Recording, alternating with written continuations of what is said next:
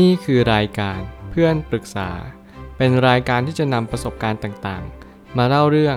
ร้อยเรียงเรื่องราว ให้เกิดประโยชน์แก่ผู้ฟังครับ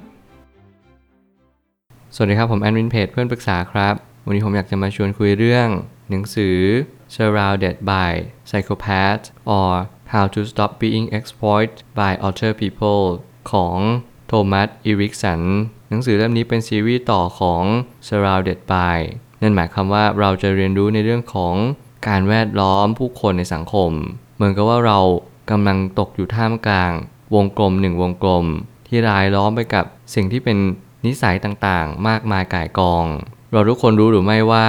การที่เราใช้ชีวิตบนท่ามกลางสังคม หรือแม้กระทั่งครอบครัวของเราเอง เรากำลังเจอผู้คนที่มีอยู่กลุ่มกลุ่มหนึ่งที่เขากำลังเหมือนมีอาการ ชอบบงการชอบบังคับ ชอบจัดแจงทุกสิ่งอย่าง คล้ายกับว่าเขาเป็นโรคจิตประเภทประเภทหนึ่งเลย ซึ่งหมายความว่าเราอาจจะเจอคนโรคจิตที่อยู่รอบตัวเราก็ได้เช่นกัน ผมคิดว่าเรื่องราวเหล่านี้เป็นเรื่องใกล้ตัวมากๆ ซึ่งแน่นอนคนเขียนคนนี้เขาก็พยายามเน้นย้ำในเรื่องของการที่เราแวดล้อมผู้คนเนี่ยซึ่งมีแต่ละคนที่แตกต่างกันไป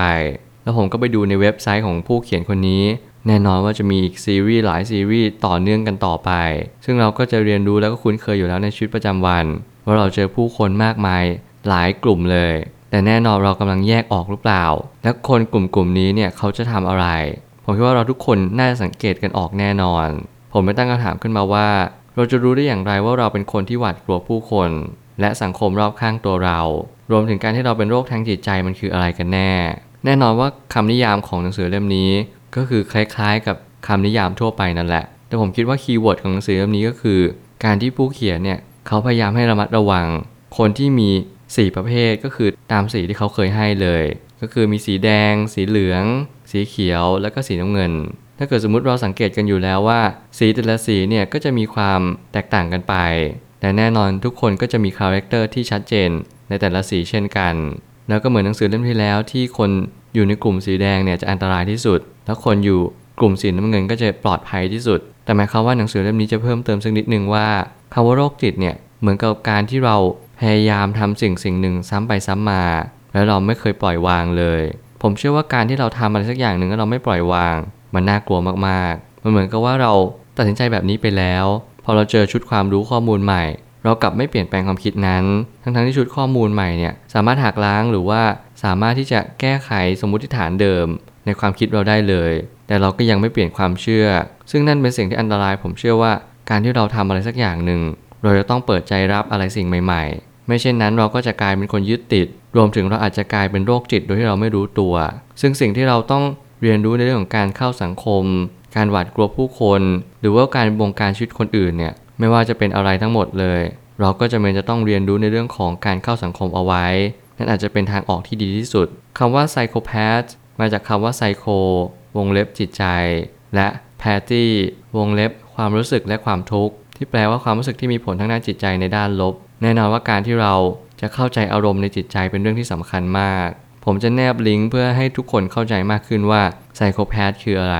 แน่นอนว่าการเป็นโรคจิตเนี่ยมันไม่ใช่น่ากลัวขนาดนั้น แต่แน่นอนว่าทุกคนมีโอกาสเป็นโรคจิตได้ ไม่ใช่เพราะว่าเรา มีสิทธิพิเศษ เราเป็นคนที่แตกต่างกับคนอื่น ทุกคนคิดแบบนี้ทั้งหมด แต่ความคิดนั่นแหละทำให้เราเป็นโรคจิต ถ้าเกิดสมมติเราไม่รู้ชัดว่าความคิดแต่ละความคิดเนี่ยมันส่งผลทำให้เราเป็นโรคจิต เราจะรู้ได้อย่างไรว่าเรากำลังเป็น หรือว่าเราไม่มีโอกาสเป็นนั่นคือคำตอบในชีวิตว่าเราจำเป็นต้องรู้ให้ชัดว่าอะไรคือสาเหตุที่ทำให้เราเป็นโรคจิตและแน่นอนผมก็ย้ำอีกรอบว่าคำว่าโรคจิตเนี่ยมันไม่ใช่คำที่น่ากลัว เพียงแต่ว่าเราต้องเข้าใจความจริงอยู่ข้อหนึ่งว่า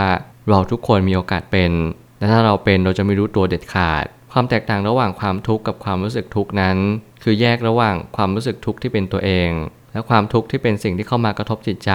หากว่าเราคิดว่าความรู้สึกทุกข์คือตัวเรา มันจะส่งผลอันเลวร้ายมาให้อย่างมหาศาลถ้าเกิดสมมติคุณได้อ่านหนังสือเล่มนี้คุณจะเห็นสิ่งหนึ่งที่คนเขียนได้ย้ำเตือนมากๆว่า เราจะต้องหลีกเลี่ยงคนประเภทหนึ่ง ที่เราจะต้องไม่ยุ่งเกี่ยวอย่างเด็ดขาด ก็คือคนกลุ่มสีแดง ถ้าเกิดสมมุติว่าคำนิยามของคนกลุ่มสีแดงก็คือ คนที่บังคับ คนที่ไม่ยอมปล่อยวาง คนที่จมอยู่กับความทุกข์ แล้วเขาพยายามทำร้ายเรา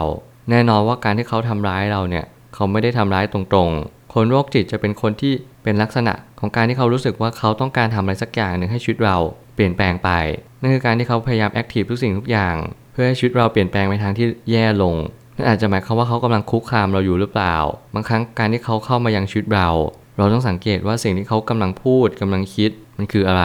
สิ่งแรกที่ผมเห็นว่าคีย์เวิร์ดเนี่ยจะเป็นตัวชี้ชัดว่าเขาเป็นกลุ่มสีแดง ก็คือเขาพูดถึงแต่เรื่องตัวเอง และสิ่งที่สำคัญกว่านั้นเขาไม่เคยรับฟังเราจริง ๆ ผมอยากทุกคนลองสังเกต สิ่งแวดล้อมรอบตัวคนรอบข้าง แล้วก็เพื่อนในกลุ่มต่างๆ รวมถึงคนในครอบครัว ว่ามีคนในคนหนึ่งไหมที่ไม่เคยรับฟังอะไรเลย เอาตัวเองเป็นจุดศูนย์กลาง แถมยังชอบบงการคนอื่น น่าจะเป็นกลุ่มที่เราจะต้องหลีกเลี่ยง แล้วก็หลีกเว้นให้ได้มากที่สุด ถ้าเกิดสมมติเราหลีกเว้นไม่ได้ เราจงเรียนรู้ที่จะปรับตัวตามให้มากที่สุด เพราะคนกลุ่มนี้เป็นคนกลุ่มที่อันตรายที่สุดตามที่คนเขียนบอก แต่ถ้าในมุมมองผมก็คือ ผมคิดว่าทุกคนก็ล้วนแต่อันตรายทั้งนั้น เพียงแต่ว่าถ้าเกิดสมมติเรารู้จิตใจผู้อื่นเรารู้พื้นฐานจิตใจมนุษย์ว่าทุกคนเนี่ยเขาต้องการบังคับให้เพื่ออะไร เขาต้องการการยอมรับ เขาต้องการให้เราเนี่ยเอาใจเข้ามาใส่ใจเรา ก็คือการที่เขาพยายามให้เราใส่ใจเขานั่นเอง บางครั้งเขาอาจจะมีปมในวัยเด็ก หรือว่าบางครั้งอาจจะมีความคิดที่ไม่ค่อยดีสักเท่าไหร่ แน่นอนเราอาจจะเปลี่ยนเขาไม่ได้ แต่แน่นอนว่าเราต้องเอาตัวรอดท่ามกลางการแวดล้อมจากกลุ่มคนสีแดงให้ได้นั่นอาจจะเป็นภารกิจหลักในชีวิตของเราเลย เราทุกคนล้วนแต่แวดล้อมไปด้วยผู้คนที่มีปัญหาทางจิตใจ ไม่จำเป็นว่าจะต้องถึงขั้นเป็นโรคจิตเสมอไป แต่เราจะพูดในแง่มุมว่าโอกาสที่เราจะประสบพบเจอเป็นเรื่องธรรมดา และวิธีการรับมือก็ไม่ได้ยากอย่างที่คิด ผมคิดว่าหนังสือเล่มนี้เนี่ยเป็นหนังสือที่ค่อนข้างโด่งดังพอสมควร แน่นอนว่ามีฟีดแบ็กมากมายที่บางคนก็บอกว่าโอ้โห หนังสือเล่มนี้พูดเกินจริง หรือบางคนก็บอกว่าหนังสือเล่มนี้กำลังเข้าใจพื้นฐานมนุษย์ผิดเพี้ยนไป คือเหมือนประมาณว่าทุกคนโกรธกันหลีกเว้นออกจากกันแทนที่จะช่วยเหลือซึ่งกันและกัน แต่จริงๆถ้าเกิดสมมุติเรามองให้ดีจริงๆ หนังสือเล่มนี้ไม่ได้ออกมาเพื่อให้เรากีดกัน แต่ออกมาเป็นเหมือนคู่มือเหมือน how to ในการที่เรารับมือมากกว่า แน่นอนบางครั้งเราอยู่คนโรคจิตเนี่ย เราไม่มีทางรู้หรอกว่าเขาจะทำอะไรกับเราจริง ๆ ผมเชื่อทุกๆ คนก็เป็นห่วงตัวเองรักตัวเอง แต่แน่นอนเราก็อยากช่วยเขาให้เขาดีขึ้น แต่เรารู้หรือเปล่าว่าบางครั้งเนี่ยการตบมือข้างเดียวมันไม่ดังอยู่แล้ว คนในสังคมเนี่ยเขาก็จะเป็นต้องช่วยเหลือตัวเขาเองด้วยเช่นกัน ถ้าเกิดสมมุติเราพยายามช่วยเขาทุกวิถีทาง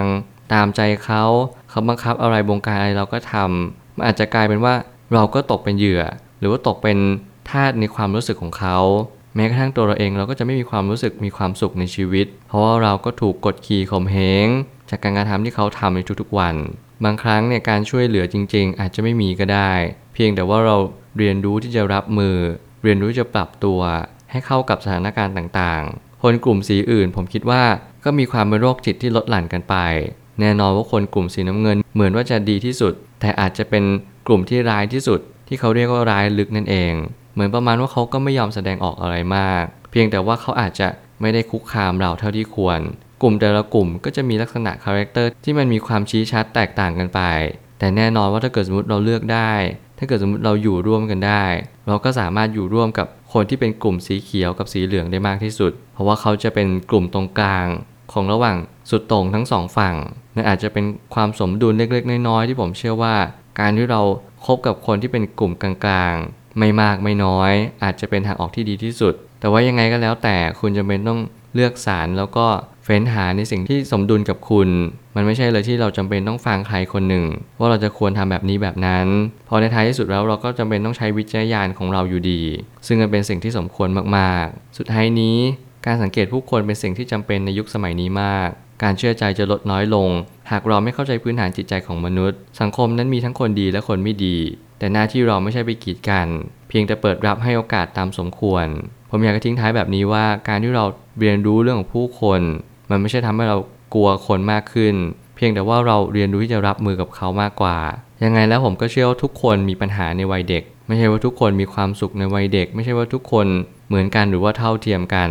ทุกคนนั้นมีความแตกต่างแล้วก็ลดหลั่นกันไป บางคนมากบ้าง บางคนน้อยบ้าง บางคนสามารถรับแรงกดดันได้มาก บางคนไม่สามารถรับแรงกดดันได้มาก นั่นจึงจะเป็นคำตอบว่าชีวิตคนเราจึงแตกต่างกัน